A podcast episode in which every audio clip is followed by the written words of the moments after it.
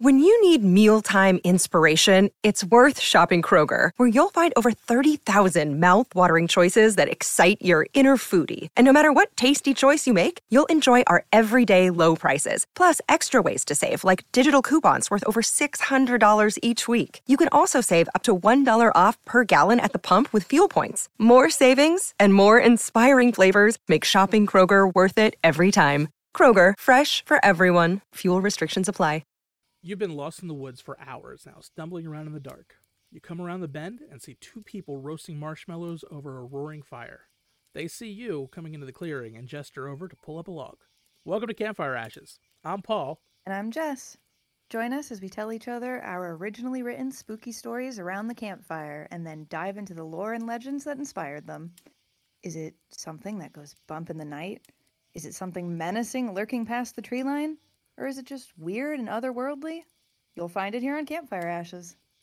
You can find us on Spotify, Apple Music, Amazon Music, or right here on the Geekscape Network.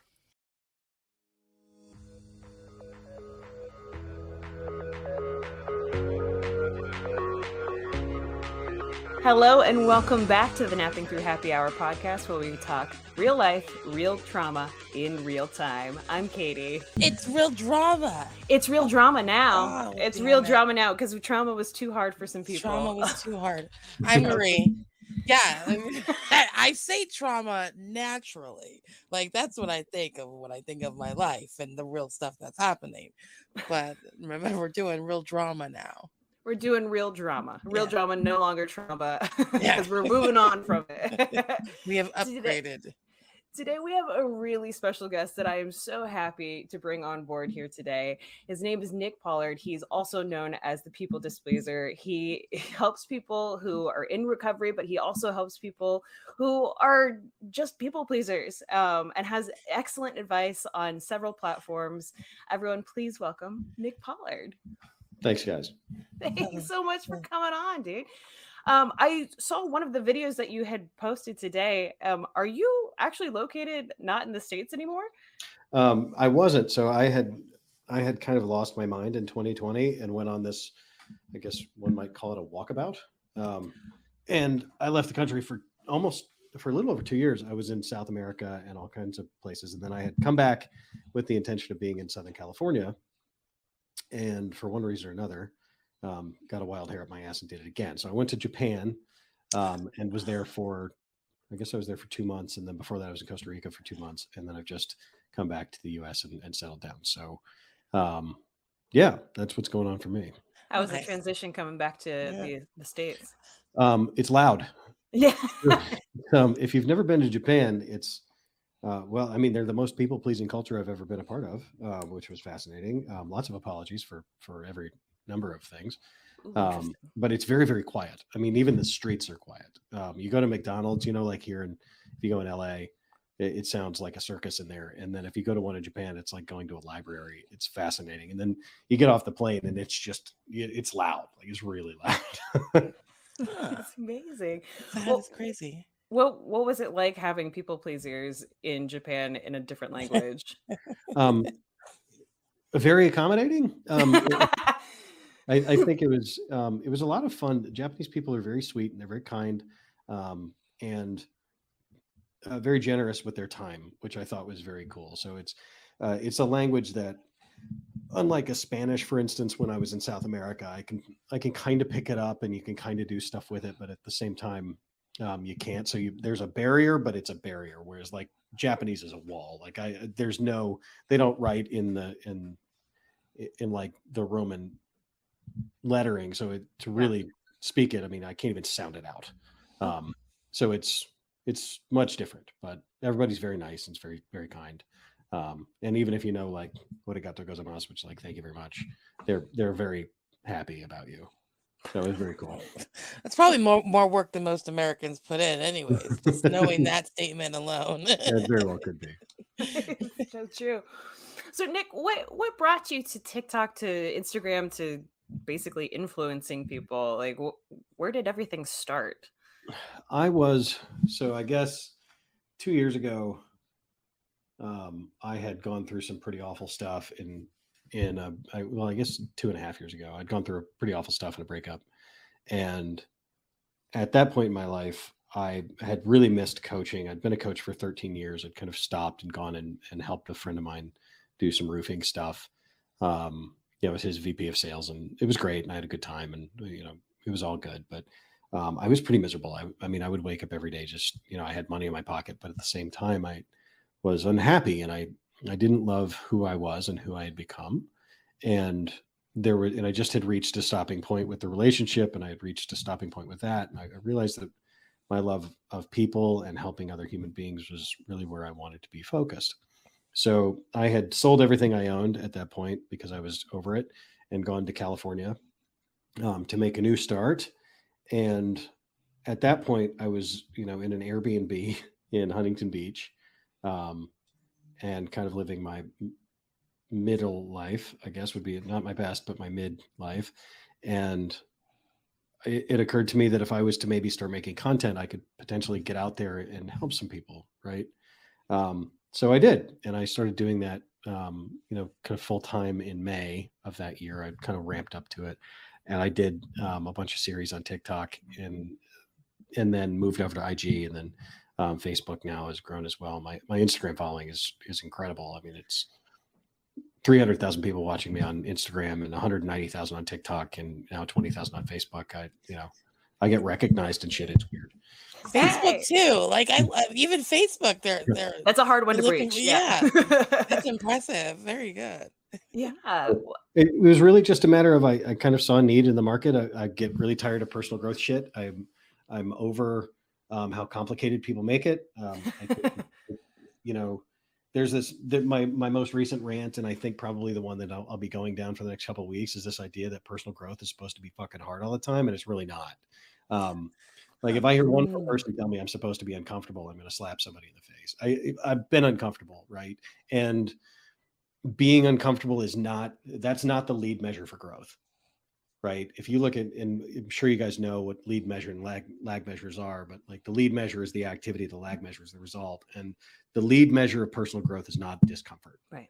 Right? It's work right and sometimes the work is fun and sometimes the work isn't and sometimes it's hard and sometimes it's it's uncomfortable but sometimes it is fun and sometimes it's not hard and sometimes you're in the zone and things are going awesome and personal growth is just living i mean you're just living right and if you can learn to accept that living is living then you should be okay and, and you'll be able to grow personally and you can change your habits and have fun it's like getting sober um, for me it was about just changing habits it was about revamping how i looked at at the substance and understanding that it was poisoning me. And, and then I just slowed down and I stopped.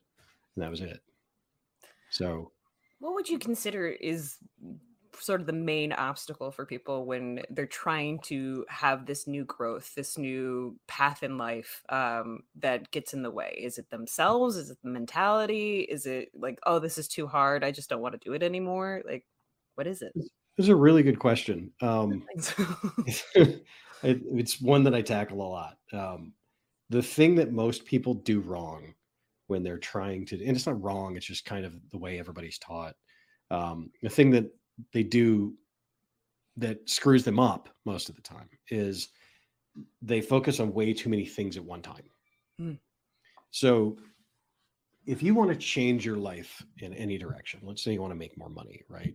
Well, if you go about the task of I need to make more money, so I'm going to start a business and then I'm going to reduce my spending and then I'm going to do, like I'm going to do all this stuff, right? And all of it has to change in order to change the one thing.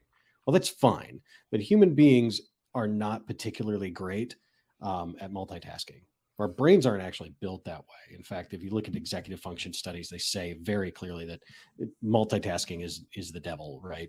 Because what ends up happening is you you focus a little on one task and then focus on a little on another task and focus a little on another task and then nothing ever really gets done so for instance if like you wanted to be you know financially more secure the first thing you could do would be to change your spending habits rather than change your earning habits right and then once you kind of master those habits and you have those under under wraps then we can start looking at your earning habits because you have more time and energy to focus on that. And and i think where people get screwed up is like i have i had a client today um, talking to me about doing some one-on-one work with him and it was he was like well i need to change like these 10 things. I'm like okay but which one of those is the most important? Because okay. if you change the one and learn how to change one thing then you can learn how to change all things right? Oh, The way you change yeah. one thing is the way you change all things. So the reason that I, I think I'm effective um, in my work and on, on Instagram and, and TikTok and Facebook and God only knows where else um, is because You're that's somehow on Periscope as well. Yeah, yeah. right. Um, I, I think I'm on Clapper. I don't know what that is. Um, but okay. I'd be might want to check that out. Right. Just name, in like Clapper? case. I- the um, the thing that I think makes my work successful, that makes people successful when they work with me, is that we learn how to change. We don't just change everything, right? So you take Hmm. that big thing and you change it. And you say, okay, if I can make room on that, and the rest of this shit I can do too, right? I And can do hard shit. Right. Like I've been telling you, I can do hard shit. Yeah, yeah. Right. And and interestingly, you can just do shit. Yeah. Um, and I, I think that's you know people say I don't know where to start. I'm like, well, pick something like anything, do anything, Mm. right? Start somewhere. Um, and I think I think my work resonates with people because I think people are lonely, and I think they're they're tired of being lonely, and I think people are disconnected. Um, I think addiction's at an all time high because you know if we if- again if we look at the research, the research is indicating that the opposite of addiction isn't sobriety, it's connection, and Huh. when you consider that against the data and say, okay, well, let's extrapolate that and look at who's doing this well. If you look like the Portuguese is a great example where addictions at, at its lowest rate in Portugal in the last 20 years. Well, okay, why? Well, they stopped arresting addicts Nice. completely. And they Yeah. started and they took all of that money and they put it toward treatment. Oh, love that. So we're and then and then in addition to that, they're giving out microloans. So like if you complete the treatment program, they'll give you a microloan to start a business or to buy a car to drive for Ugh. Uber. That Like, is it- it- amazing. That's so beautiful. So when we're talking about addiction, we're not talking about an addiction crisis anymore. We're talking about a connection crisis, hmm right? And that's what I think people are missing. And when you start to look at what people pleasing is, that is truly a lack of connection. It's a lack of connection to self. It's a lack of connection to community because you can't connect when you have a mask on. Mm. So that's what I think people are learning from me.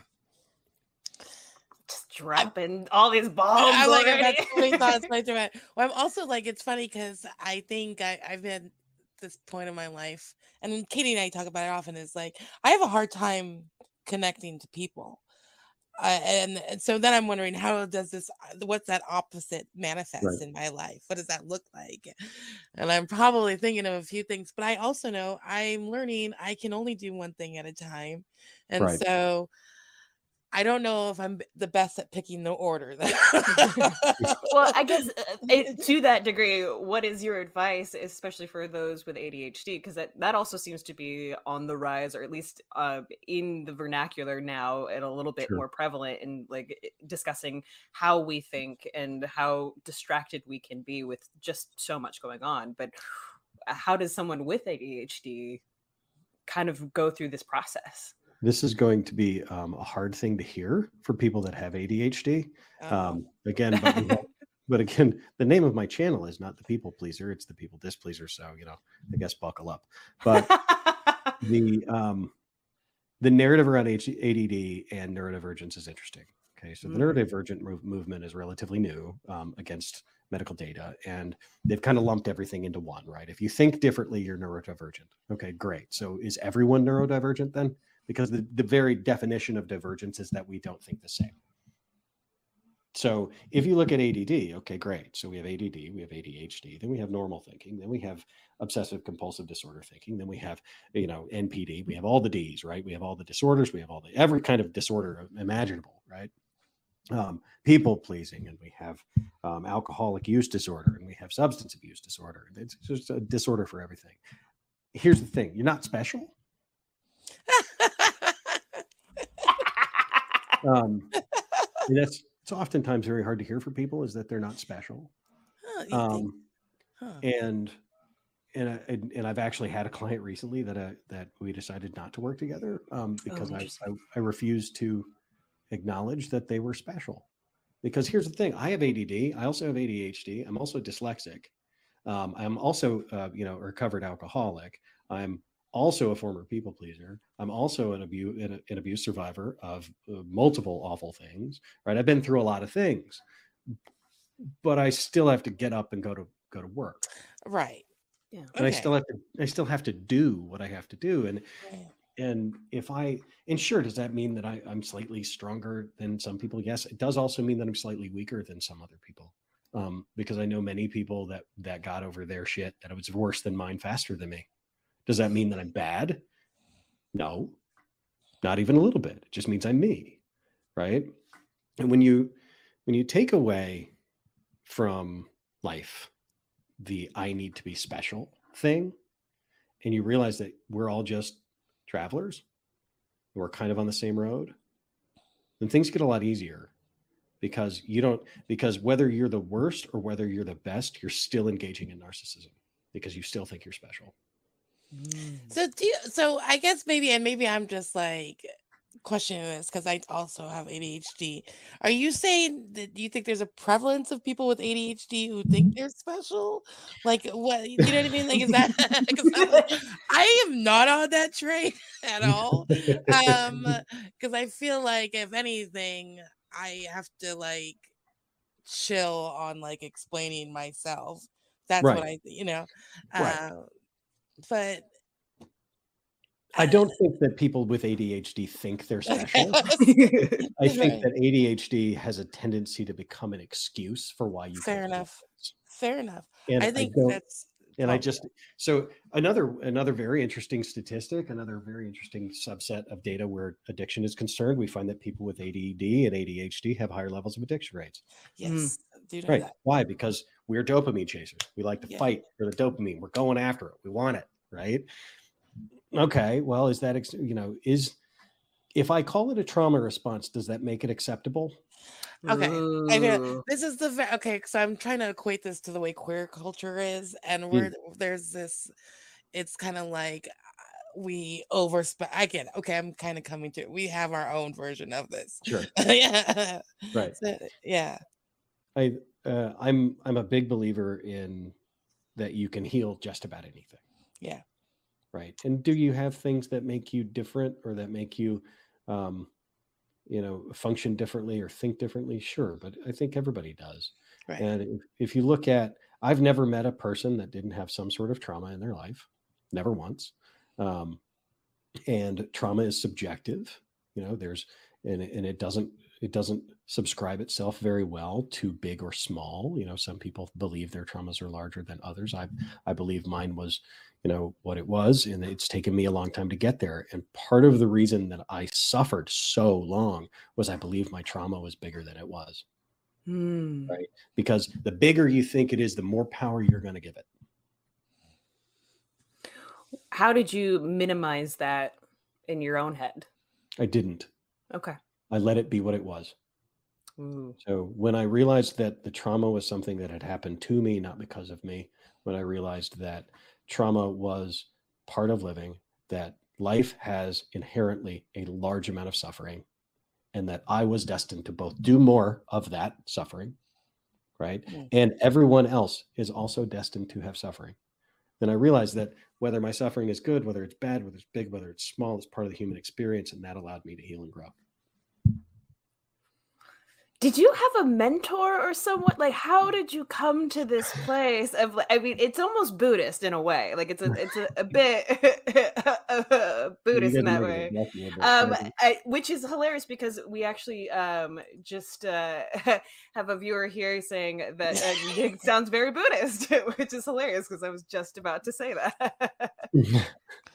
um, I have, I have been very fortunate um, to be able to consume a, a ridiculous amount of personal growth material in my lifetime. I'd say um, somewhere north of ten thousand hours of, of materials I've I've put through my brain at some point. Um, that I think is only now coming to fruition. I used to read a lot when I was younger, um, and I still um, do. But I was also um, I've had to think a lot you know i've spent a lot of time alone i've been i've been in a lot of pain um, and through pain um, you have two choices you either stop or you seek and i chose to seek and nobody's asked me a question quite like that. I'm sorry, I'm a little emotional. Um, It's okay. I was I was forced to do and be who I am now um, by circumstance, and I was very lucky that I was able to walk away from it, and to be on the other side, and to be able to help people, and to love people, and to um, give myself away that the way that I get to for a living is uh, powerful, and I think where I come from is, you know, I come from a lot of bad stuff, and that's why I know what I know is because of seeking and trying to find answers. And now I I feel like I just am I'm I feel like I'm ethically and morally responsible to give away what I have. Wow. Ooh, that hit me. You guys gonna be okay? nah, nah, we're gonna have to go for about two more hours. Uh, Okay.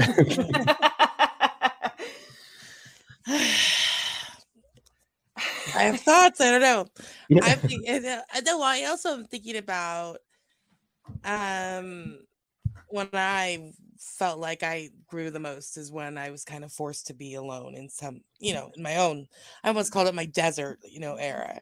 Um, moved to the desert, like you or for what felt like desert, the Central Right. Valley in California, which It is is literally a desert. Uh, yeah, it is a- desert. um i i think it's really amazing that like I i I definitely didn't have this kind of trajectory change in my life where i'm getting to influence thousands but i know or millions probably uh, with all of your between all of your channels um do you think that there is an as this uh and as about somebody who doesn't who who's about not people pleasing is there a way to force yourself into this kind of desert that yourself so so you could change you know your life do you know i don't know if i if that makes Force yourself asking. change. no but i'm saying is like can we can we put ourselves in a place where we have to be raw and real and honest with ourselves um you know i i i don't because it's like with if we're changing one thing at a time how sometimes we have to get through that oh that desert Right. to Right. to, to get to that first change Sure. um, um, no, there is no way to force yourself um, into pain. I mean, you can. So I, I think you can force yourself into discomfort. Um, and I think that's the narrative that's being misconstrued now in the in the you know I call it the PG personal growth world is that you know you should be constantly forcing yourself into into discomfort. I think um, maybe that's what i'm thinking of because I think that people know deeply when they are being complacent. Hmm. And I think what I think what's being taught is like you shouldn't be I think they're trying to say that you shouldn't be complacent, but I also realize that like at sometimes you have to be kind of complacent. Sometimes you should just enjoy that you're like in the meadow and things are fine and you see the mountain ahead of you. You're like, okay, that's gonna suck, but like maybe this is just for me to enjoy maybe this was the work I did so I could have them because happiness as a gauge for success is really flawed. Like it's not going to work because happiness is fleeting and it you're only happy when you're solving problems. Most people are like, if I could only solve this problem, I'd be happy. Well, that's true. Um, but then you're going to have a different one. You're going to have to solve that problem because that's what brings happiness. The happiest you will ever be is when you're making progress, right? And in the meadows, there is progress. It's faster progress, right? In fact, and on the plateaus, there's progress because it's faster progress, right? And then you get to the mountains and it's slower, but it's uphill, and you get to see some cool shit. It's harder, but you know it's more of a workout. But at the same time, the meadow has its own val- values. Um, if you're asking how do you like force yourself into growth, um, there I mean, a I, way. I need to know. Like, Right. this is personal question. okay so if if if you really want to force yourself to grow um if i looked you right in the eyes and said what do you need to change right now what is it I've got a list. I mean, What's that's the the, thing. thing? What's the first thing? What's the one thing? Um, I need to like be healthier, lose weight. okay so you need to be healthier Yeah. all right so what does that mean in terms of your habits Well, here's the thing. I've done. I feel like I've done the first thing is I've completely uh, stopped smoking, which I never thought I would do in my whole. Not Nice. okay. Well, Well you done. I, I smoked for a very long time, but Okay. one day I remember just being like, "This sucks," and you can't breathe. How long ago Like, was it? was maybe four or five months ago. Four or five months ago. Hasn't Cool. it hasn't been that long? Okay, cool. But yeah, it's uh Okay, you ready? yeah. Okay, you've done that. Now what? Now I don't. That's what I don't know. Like that's why I feel like I feel like I'm one of those people like that feels like something has to be mo- has to move me. Like Oh, I you're think looking for motivation. yeah. Well, th- is it motivation like or just like you know I have to be f- f- you know Right. on the cliff on the cliff to like Um, change anything. Right. And that's you're not you're looking for the you're looking for the grizzly bear to chase you, Yeah. Right? You're looking Yeah. for so there's two ways you change, right? You have either a goal that's motivating enough uh, uh, motivating enough that you'll chase it, right? Full blown chase it, right? Or you have something so fucking scary behind you that you're running away. Mm. Ideally, you have both. Right. Yeah. So, what's the scary thing behind you that if you don't change this, what happens? Um, I I I mean, I watched my dad die from cancer, and like I just think about that. I mean, not Like, good. that's- Thank you. You heard it here first, everyone. Nick Pollard says, "Good, your dad died." Only joking, Definitely only not into people pleasing. right. No, definitely not. Um, so behind you, lay cancer, right? Behind you is is cancer. That's a that's a big scary bear behind you, yeah. right? What's in front of you? What's that? What's the carrot on the stick, so to speak? You know, to me, it's it's uh, the, the finally fucking doing this shit. I don't know if that makes any Okay, sense. so there's a like, feeling. You're chasing a feeling. That's cool. Yeah. Right? But here's the thing: you don't get to have the feeling unless you celebrate your wins. And if you don't celebrate your wins by creating habits that are around those wins, then you don't get to have shit. So here's the deal: if you decide you're going to change one habit, again, we change one habit at a time because the way you change one thing is how you change all things. Right? What's the one habit you need to change in the next two months? And you could change it every day. What's the thing you know you would change and you could change? Tell me that right now. Don't think, just react. I would stop ordering Postmates. Dear God, man. You'd stop ordering Postmates. Great. Okay, so here's what I want you to do. Okay. Oh, Nick. Instead of ordering Postmates, what you're going to do is every time you pick up your phone to order Postmates, I want you to say out loud, I'm about to order Postmates and eat food that's terrible for me. Oh, that's wonderful. I want you to say it out loud. Do it every day. Okay. Okay. But before you do that, I want you to track every time you order Postmates for one week. One week, track time of day, what you ordered, how much it cost you. Do it every day for one week. This I bet you by the end of the week, the number goes down. it probably would if I had to look at it. Right. Yeah. Do you think you can you can do that? Oh yeah, I could. You Yeah, gotta I- track I've done the food, right? tracking thing before, No, I don't want you to track your food. That's fucking But- nonsense. I love you. but I feel like but no no, that- but I feel like that never works for me. Right. But not like the negative times. well, no, because you're right. You're tracking for reduction, not for data. Yeah. Most people track for reduction, not data. Okay. I want you to track for hmm. data. That's all you're doing. I just want the data. So be honest. Don't judge yourself. Okay. Just track it. You, you don't have to reduce this week. In fact, go crazy. Order more. I don't give a shit. I mean, I'm sitting here next to a bag of bowels, and that Right. that that was that, was amazing. It was good. It was delicious, right? But I'll write it down. But Right. what the hell? It doesn't it matter. right. It, it does matter when you write it down. I'll tell you why. Okay. Because what you're doing is you're then intentionally seeing what you're doing. Okay. When you have a habit, okay, habits don't function in, in your brain. Okay. They Okay. function in your subconscious, way behind the brain. Okay. And that habit is creating havoc in terms of your physical body. It's creating weight problems. It's creating whatever. It doesn't matter. Okay. If you eat too much, if you smoke too much, if you drink too much, it's a habit. Okay. When you expose the habit, you then become able to see it. Because you shine a light on it. You go, okay, see you. Hmm. And that alone will help you move the chains, right? Because you're going, okay, well, that's probably not good. I shouldn't order Postmates 65 times a week. That's fucking nonsense, right? That shouldn't be what I'm doing. Then you go, okay, oh, what's a number I'm comfortable with? 45. By the way, every time you do this, you're going to do it wrong. So, and you're going to do it wrong like five times.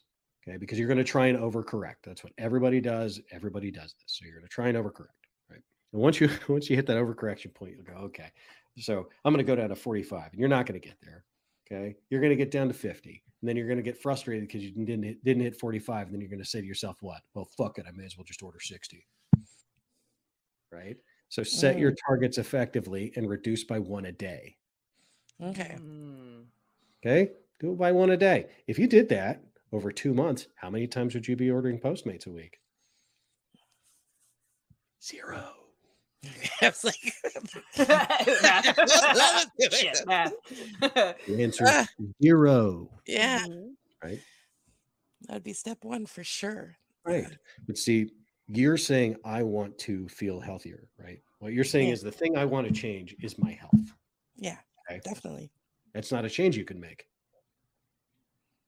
You can change the habits within inside of that frame. Okay. Right. So if you think about people pleasing, this is one of my favorite things Oh, about about this idea is that people say to me, "Well, I want to not be a people pleaser."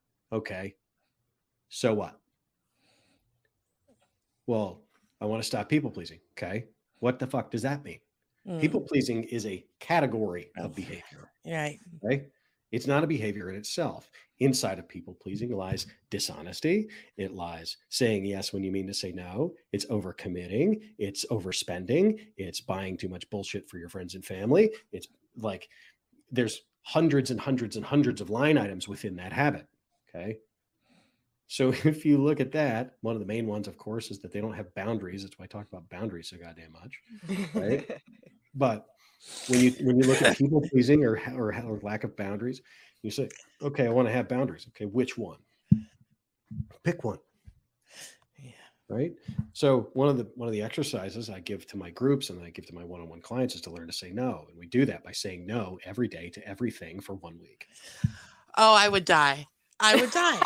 I would die. I don't think you that will. would. Uh, right? I don't know. That would be. I can see that being really difficult, though. it's people. challenging of course Yeah. it's challenging right but again this is where so this is one of those exercises that's hard but fun okay so what people what people i want to see people realize is that personal growth is neither hard or fun it's both You've been lost in the woods for hours now, stumbling around in the dark. You come around the bend and see two people roasting marshmallows over a roaring fire. They see you coming into the clearing and gesture over to pull up a log. Welcome to Campfire Ashes. I'm Paul. And I'm Jess. Join us as we tell each other our originally written spooky stories around the campfire and then dive into the lore and legends that inspired them. Is it something that goes bump in the night? Is it something menacing lurking past the tree line? Or is it just weird and otherworldly? You'll find it here on Campfire Ashes. You can find us on Spotify, Apple Music, Amazon Music, or right here on the Geekscape Network. Okay, I see that. okay so think about a time in your life and this is one of those really kind of important distinctions that it really means a lot to me is like you can be both happy and sad at the same goddamn time. Mhm.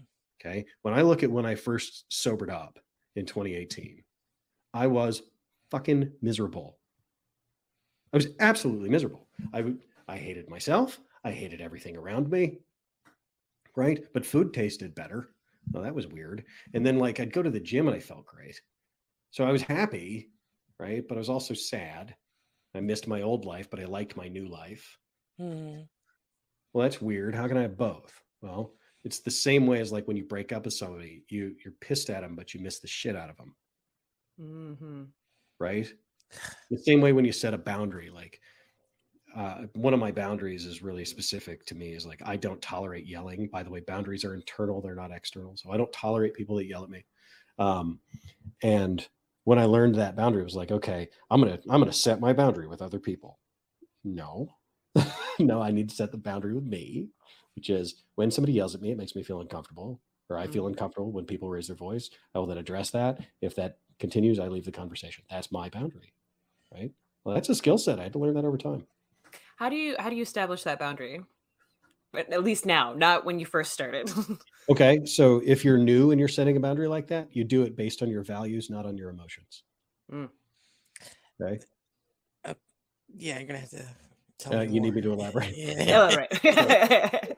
so when people are setting boundaries, usually what happens, okay, is you get to a place where you're fundamentally fucking fed up um, with somebody. Let's call it your mom, okay? And because everybody's mom, is- Touchstone for on Marie. so let's say it's your mom that's driving you crazy, right? And you've been putting up with this shit for shit, I don't, I don't know. Um, let's say 20 years, right? 20 years you've been There dealing you with go. this boundary violation. Okay. and finally they come to you and they say something. Let's say they're let's say they're the kind of person that meddles in your affairs, right? And they say, "Well, I, you know, I'm not sure I would have done it that way. I would do it this way." And then the next thing that happens in your brain is you snap, right? And you turn to him and go, God damn it, if you keep talking to me like that, I'm not going to talk to you ever again. And then we have the cutoff conversation, right? Mm, Which is hardly ever going to happen. By the way, most people don't actually accomplish that, nor should they in many regard. But let's say you have that conversation because you have bottled up all this bullshit for so long that you finally fucking snap. Mhm. That's what most people think a boundary conversation is. And then I wonder, right? And then you and then people wonder. They're like, "Well, every time I set boundaries with my friends and family, they don't want to talk to me anymore. Well, Why? Would it. Yeah. Why on earth would they do that? Jesus, that sounds terrifying, right? Where when you realize that your boundaries are going to be set on value systems, not on your emotions, right? So my value system. So one. so if I look at a value of mine, like honesty is a big value of mine. Okay, so I do not tolerate lying Mm. at all from anyone, including me. Okay. So if you have a boundary that you are willing to set internally, you have to live by it because it is a part of your code. So if one of your boundaries is, I do not tolerate lying, then you don't get to be a liar. Eh. Right? So Mm. when you set a boundary on your value systems, number one, you have to be able to honor it for yourself before you can ask anyone else to honor it.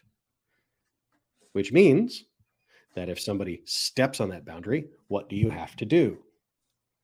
You have to tell them Mm. because to do otherwise would be dishonest. So, somebody steps on that boundary and they tell you a lie. You say, hey, listen, I don't deal with people that lie. When you lie to me, it makes me very unhappy with you, and I will not hang out with you if you keep doing that. I give people usually three strikes and you're out. At which point, I turn the volume down on the relationship. Not off. Oftentimes, it's never off because listen, people change, right? If I give somebody a boundary, if I teach somebody my boundaries or I or I express my boundaries, you communicate it to others, and they choose to continually violate it, then you have to turn the volume down. And and you have to give grace where grace is due. Okay. If they choose to hmm. overstep after that, then you know potentially you have to have the cutoff, no contact conversation. But there's also one of the other you you mentioned kind of a prolific thing with ADD and ADHD in the world that's coming out right now. The other one from last year was fucking narcissistic personality disorder. By the mm. way, mental note, only 5% of the world population has that particular disorder. Okay, that's seven, it's right around 30 million people worldwide. It's a lot, mm. but it's not that much when you consider it mm-hmm. against 7 billion. Okay, so when we think about that, So wait, all all- my exes weren't narcissists. Is that what- Maybe tendencies. I mean, I'm thinking of a couple episodes myself. we also have to consider that there's narcissism and then there's narcissistic personality disorder.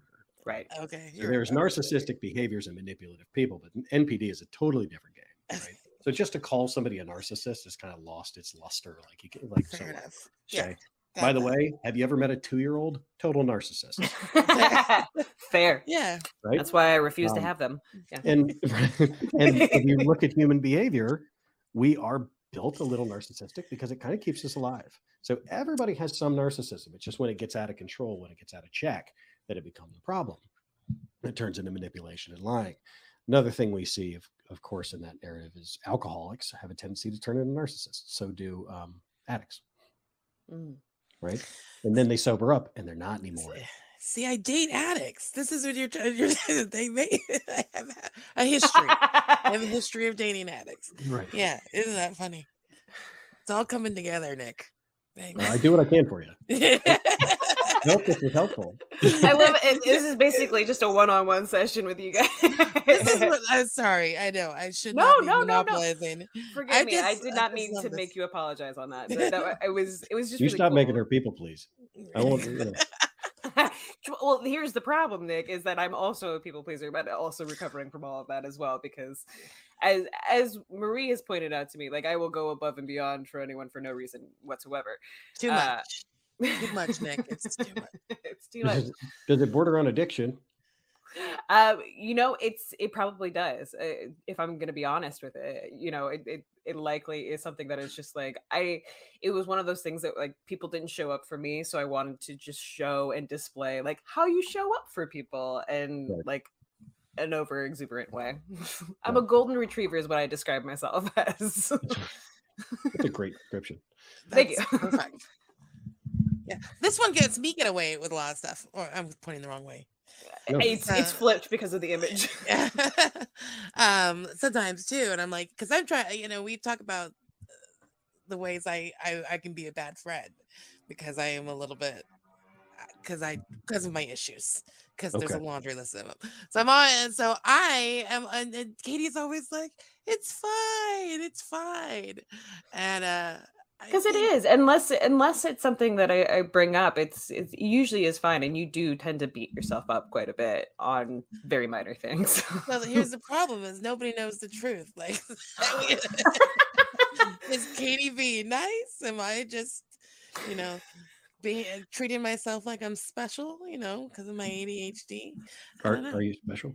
I'm kidding. I well, here's the thing. My mom says I am. Other than that, I actually tend to think that I'm nobody is special, and I, I, I in that, um, you know, I think kind of like you said, everybody's going through their shit, really. Um, I hope I'm special in a way that I can affect people, um, uh, and that's. Uh, eh, but I, I think with like me and my ADHD, I'm always thinking there's a solve. Once I had that like kind of understanding of maybe you're a little different the way you do things, Right. to me, I've been like, well, then let's figure out the solve. Right.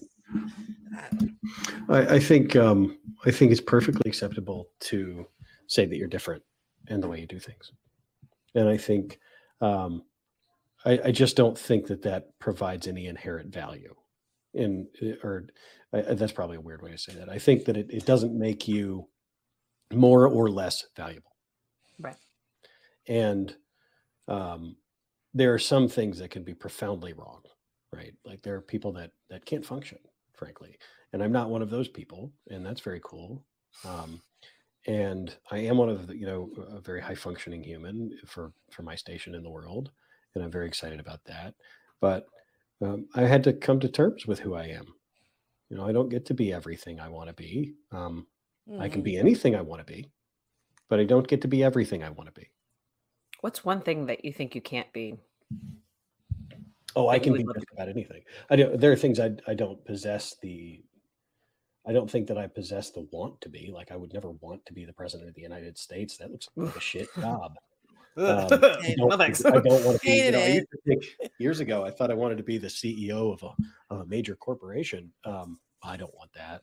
Um, I don't want to work that fucking hard. Um, and and frankly, it, it sounds boring. Okay, like mergers and acquisitions all day. I, it's um, it's like so so many people are like, I want to make a billion dollars, and I see that. Like I that's the other like weird narrative I see on social media is like people are like, I'm going to be a multimillionaire by the time I'm this age. No, you're not. No, you're not. you're just not. And it's not that you can't. It's that the odds are against you. Right. And if you're not willing to do the hard shit to get to the place that you have to get to do that, then you are not going to get there. That's just how it works. And that's why that like you see a guy like Elon Musk in our lifetime, in our lifetime, there will not be another one of him. Mm. Okay. There have been two of him in my lifetime. One of them ran for president. His name was Ross Perot. Okay. So Ross ran for president years and years and years and years and years and years ago. This is the 80s, right? Right. And then up until then, we didn't even hear about a billionaire until Musk showed up. right? Didn't even hear about him. Ross was one of the first ones ever. Okay. Um, so one of the things people are doing that's really sad is that they're gauging success against metrics that are, aren't going to Mm. work. Yeah. Like, Right. You know, what if, you know, what if I just make enough that I can I can go and travel to the places I want to go, and I can live in my happy apartment in Southern California, and I can surf like four days a week, and I can eat steaks when I want to, and and I can live my life. And what if that's enough? What if I don't, what if I don't have to grow any further than that? What if what if I don't have to do any more than that because I'm happy, right? And I think uh, Gary Vee says this a lot, which is like seven billion people worldwide need to redefine what what happiness looks like, Mm. and I agree with that because it, uh, I wake up. So if you want to, I love the morning routine posts on TikTok and Instagram right now. It's like I wake up in the morning and then I jump into an ice cold bath filled with hot Oh. man. What? And then Good for you. you know, right. And after that, I eat four kale chips, and then I punch myself in the face because I have to feel uncomfortable before I go to work. And then I don't drive; I walk in the snow uphill, making sure again I have to be totally uncomfortable. Then when I get to the office, I meditate for 14 minutes, not 15, not 13 and a half, 14 minutes.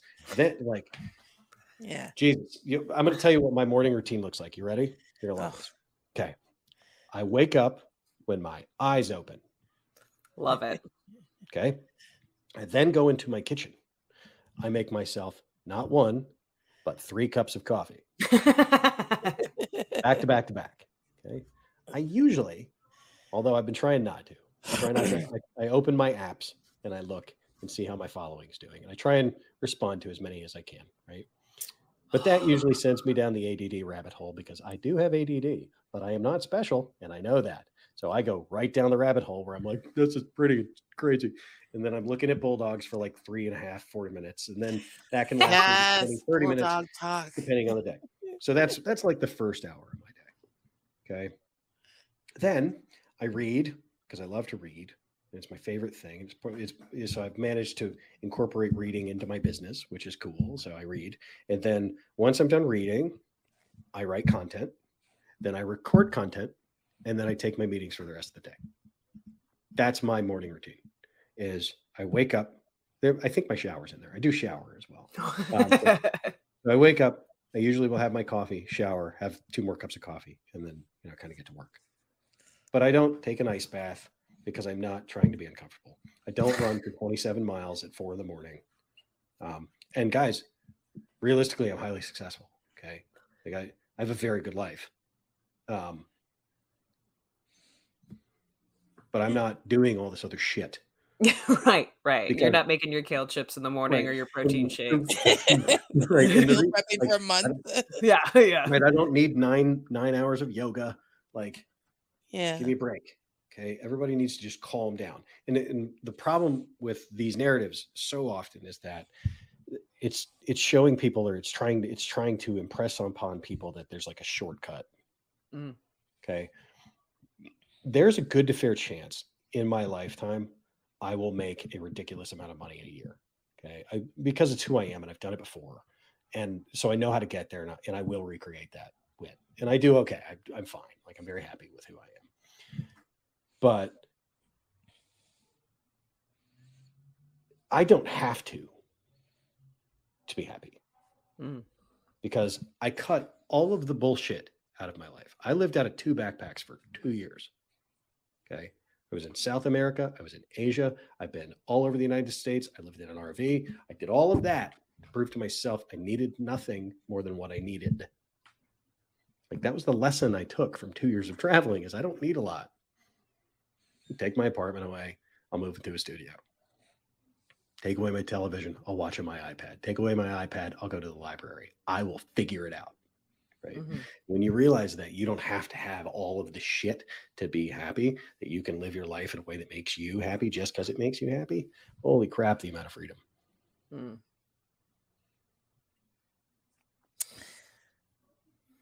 I, I just think I think for a lot of people contentment is hard though. Like that's I don't it's hard to get there. I can't imagine. No, I agree. Like I agree. Yeah.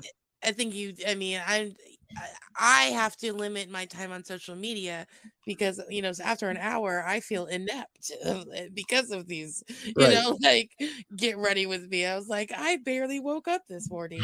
Uh, and I'm doom like, scrolling yeah, already. yeah, Right. Get ready with me. I'd rather not. yeah, yeah, That looks exhausting. yeah. Um, I do love the I do love the fads. I, I crack up them all the time at them. Like What's yeah, your right favorite now recent one? bath. I wonder what it'll be next. Like the ice bath is the new one right now. Um, before that, it was something. What was the one before that? There was a really. I'm looking at my I'm looking at you following. What was the weird trend before ice baths? Mushroom Um, tea. Uh, Was it BBLs? Because I've, I've, you know, I'm on a mailing list for a couple of those. I mean, it could be. Um, it could yeah, be you know, that. Yeah, I mean, it's like you get up and you you re you have to shout affirmations at yourself all morning long, and then you know the minute you, the minute you feel happy, you, you can't be happy. That's what I was gonna I was gonna Carve say. them into the wall. Yeah. Contentment is a is a weird subject um, yeah. because it's not the goal. Okay. Um, the harder you chase happiness, the less likely you are to find it. Mm. Because happiness is not something you you find; it's something you experience. Right, and too many people are chasing, right, and they're trying to be content. Well, trying to be content means by default that you are if you're trying for something then you are not content so you are then you are now trying to not you're like you're like saying i want to be content which means that you are not content which means you will not be content Mm. Mm. right so if you if you take away the chase and realize that happiness will come and go then you get it more often because What was the marker for you? Like, well, how did you realize that? because I had everything. Mm.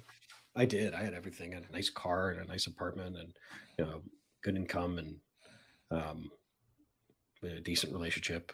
And I was miserable because I had Mm. everything that was supposed to make me happy, Mhm. and, it, and I wasn't. I was miserable. I was, I was really unhappy.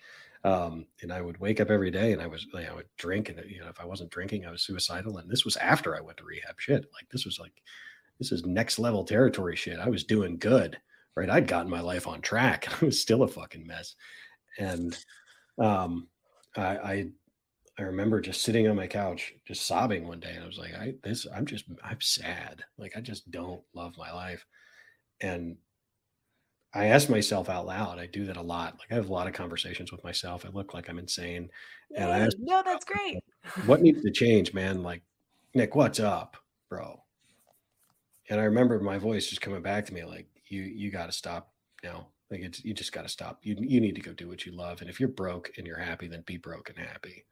And when I stopped chasing money and when I stopped chasing happiness is when I started to get happy. You know, because I was just doing me, being authentic to me. I was being joyful because I'm me. I was being happy because I'm me, and me is enough. You are enough. Yeah. What what's something that um you're looking forward to this week? Like what's something on the docket that you have that you're Ooh. excited about? cool stuff coming this week. Um, so I, I did a funny thing um, yesterday. I put up a, a story on my Instagram about having coffee with me because I was curious, like how many people in Huntington Beach like are watching my shit, just out of curiosity. Like, so I put it up on Instagram. I put it up on TikTok. Um, like, would you want to have coffee with me on Thursday? And like 400 people said yes. So I'm a little concerned that I'm going to overrun a coffee shop.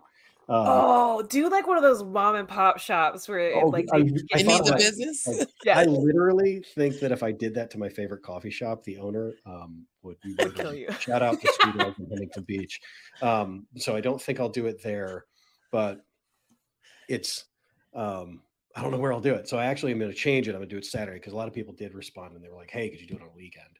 So Oh, I don't know how many people will show up, um, but that's kind of cool, right? Like I'm to put up a I'm to put up a um, put up a calendar event in my Stan store, which is on my website. If you click the link in my bio, it's, in there. It'll be up there later today. But um, yeah, so that's one that's one cool thing I get to do this week. Um, and then I've been moving into my apartment all week, which is cool. Like I, you know, just came back from Asia, so I got furniture, and I, you know, I've been I've been a, a regular furniture mechanic, just IKEAing it up. Um, I, w- I was wondering. I, I was hoping that maybe we could send you some kind of art decoration for your walls because they're looking like a college uh, freshman right now. It's so funny. I was on a podcast when I was in um, where was I? I was in Costa Rica. I was going live and I was on a podcast, and um, in my in this room, like on this in this Airbnb in Jaco, is they were in storage containers, and behind me was like this bunk bed, and it looked like a prison bunk bed. And people are like, "Bro, are you broadcasting from jail?" um, right now, it looks like I'm broadcasting from a mental asylum, which is great. No. Um, but they wouldn't. I wouldn't have a window in it. In it yeah, definitely not. so, At least not one without bars. right. So yeah, that's what's going on for me. And then, um, you know, I, I just launched my course um, three weeks ago. That was was kind of a fun disaster um, launching. Um, it didn't sell the way I, I, had hoped, but I'm actually really glad it didn't. Um, not because it's been a bad course, but it, because the the size was small enough, it caused me to be able to do a very experiential um, coaching work um, through that course. So rather than being more of a kind of a taught teacher based um, lecture based course, I've been really able to take the lessons from you know my bulletproof boundaries course and, and guide and and coach people actively through it. Um, so we've been able to use that rather as a learning platform um, for growing rather than just learning and that was really very cool. So it actually caused me so the the the misstep in the selling actually caused me to be able to rework um, the the content for that and make it more um, I guess more experiential is the best way to say it. So I, am actually really grateful that it didn't that it didn't do what I hoped it would do, um, eh, because now you know, this group is right. This group is just getting an awesome, awesome thing, and I I'm feeling awesome, and you know they're happy, and I'm happy, and everybody's pretty stoked, and and that's cool. So That's I'm very lucky. Awesome. And what uh what's the website that people can find you on? Um and also you can always follow him at People Displeaser. Is it also Instagram People uh, Instagram is the People Displeaser and on TikTok I'm People Displeaser. Um my website uh, just go to one of my go to one of my things yeah and click on it. Uh, you can find me at nickpollard.com. Um it doesn't point at anything substantial right now so you know whatever. Um but it will um in the next couple of days. Um, and then obviously the link in my bio is is the best way to get there, which is my Stan store. If you don't know about Stan, they're, they're a very cool organization, It's kind of like a Linktree, but um, but it works. Um, Sick link tree bird, bro. um, you know, I think Stan's probably paying me for advertising now. You know, just kidding. Okay, fair um, enough. I wish they would, um, but no. Uh, we'll get all that. All of the money that I make, I don't make any money on my channels. Um, I don't. I don't promote um, I don't promote products. I don't do any of that. Everything that I make is on my coaching. Um, and that's how I intend to keep it because I, I will not bastardize my message in, in the hope that I, I feel like I get to give people by pitching product. Um, right. And, you know, if I ever do a podcast, I hope that it, I hope that it supports itself, um, in the same way yours does. Um, in that, you know, I don't have advertisers. I don't have, um, I don't have sponsors. Um, I get to be me, and I will never ever let anybody tell me how to do this different. Love it. I love it. Well, hopefully we won't bastardize it for you, but just get you some more people that uh, might be looking for some help and people pleasing. I, I, I know. Uh, yeah, I'm about this close to signing up. She's like myself. you can do it. and always, always welcome back to talk more about this stuff. I, I absolutely love it. Marie, is there anything that you have coming up this week that you're excited about? You know, I have nothing that I'm excited about this week. Oh, I am going to Sacramento next week for work, but you know, fun. Um, hey, it's a great town. Really good food out there. Is is there really good food in Sacramento? Great f- food scene. Yeah, my yeah. sister used to work in the West Sacramento area um, at I, a bunch of great places. Also, I live in San Francisco though, so I just want to qualify. And you're still sure. going to tell. So well, this the Sacramento area kind of started the slow food movement, and they have um, a bunch of like really great um, artisanal type food and like locally grown, locally sourced type of food. Okay. Uh, so natural wines, natural foods, natural grains, all that. Well, the good news is is that uh, you'll be in an environment where you don't have to order Postmates. It'll be right around you, won't it? Dude, bringing it back. Call back. I love it. I love it. All right. Well, there you go. I love that. Fantastic. And he's not invited back. Oh, absolutely. no, that's Yep. not the case. Not the case. Um, as for myself, um, I'm shooting a project um, that is uh, not a part of the WGA strike, which is nice. Um, so I'm I'm excited to do that next week. Um, I, I feel like lately there's been a lot of people that have been reaching out to me like, "Hey, this role seems like you would be really good for it," and I don't know, something about that is just very new and weird and kind of fun. Yeah. so yeah. I- yeah, yeah, I'm, I'm looking forward to to shooting some more. I, you know, until I get more work, it, that's the greatest thing. Just getting people to ask me to come do projects and stuff. Um, hopefully, we'll hear a little bit more in the coming future about some some comedy shows and stuff that I'll I'll have on the docket. But apart from that, um, I just want to let everybody know out there that the universe is utter chaos. So please be kind to one another. Uh, Marie, is there anything that you'd like to leave the people with? Yeah. Um, when you are putting the mustard away in your refrigerator, you Mhm. should leave it upside down so that way uh, the next time you use it, that weird juice doesn't come out first on your sandwich. That- Mm. uh, you know, what I- do you know what I'm talking about? Yeah, the little mustard slime. Yeah, Yeah. Yeah. So that's really gross. So just leave it upside down. Okay, So that way that, enough. that doesn't happen. What if Um, it's in like a can and not a squeeze bottle? Still same thing? Wait, I want to know who's mustard from a can. You know, like those like fancy Dijons and stuff. Oh, like a glass jar. like a jar. Yeah. Then, well, you don't have that same problem. I'm talking about squeeze bottles Gotcha. in particular. Okay. So The yellow say mustard. this. There you go. That's Okay. my this week's advice. I love it. We'll slap it on a t-shirt. Nick, is there anything you want to leave everybody with? Um, uh, I think the I think the thesis is change one thing at a time, I love it. and love it. Remember by doing that, you change one thing fast, you change many things slow, and if you change many things at once, you change really really slow. So focus on the one thing, change it quickly. Focus on the next thing and change it quickly. Focus on the next thing and you change it quickly. And when you're done, you've changed everything. That's so profound.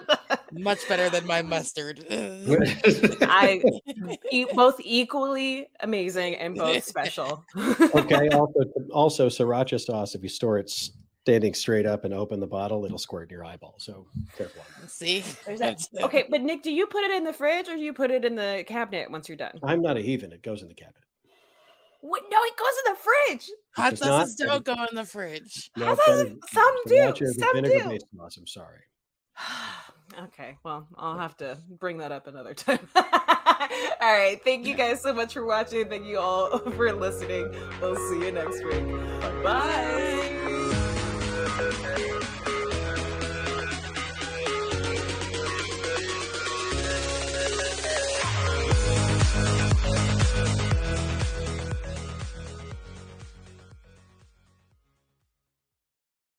You've been lost in the woods for hours now, stumbling around in the dark. You come around the bend and see two people roasting marshmallows over a roaring fire.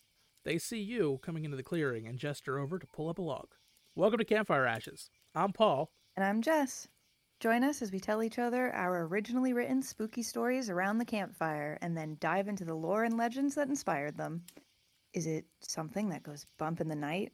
Is it something menacing lurking past the tree line? Or is it just weird and otherworldly?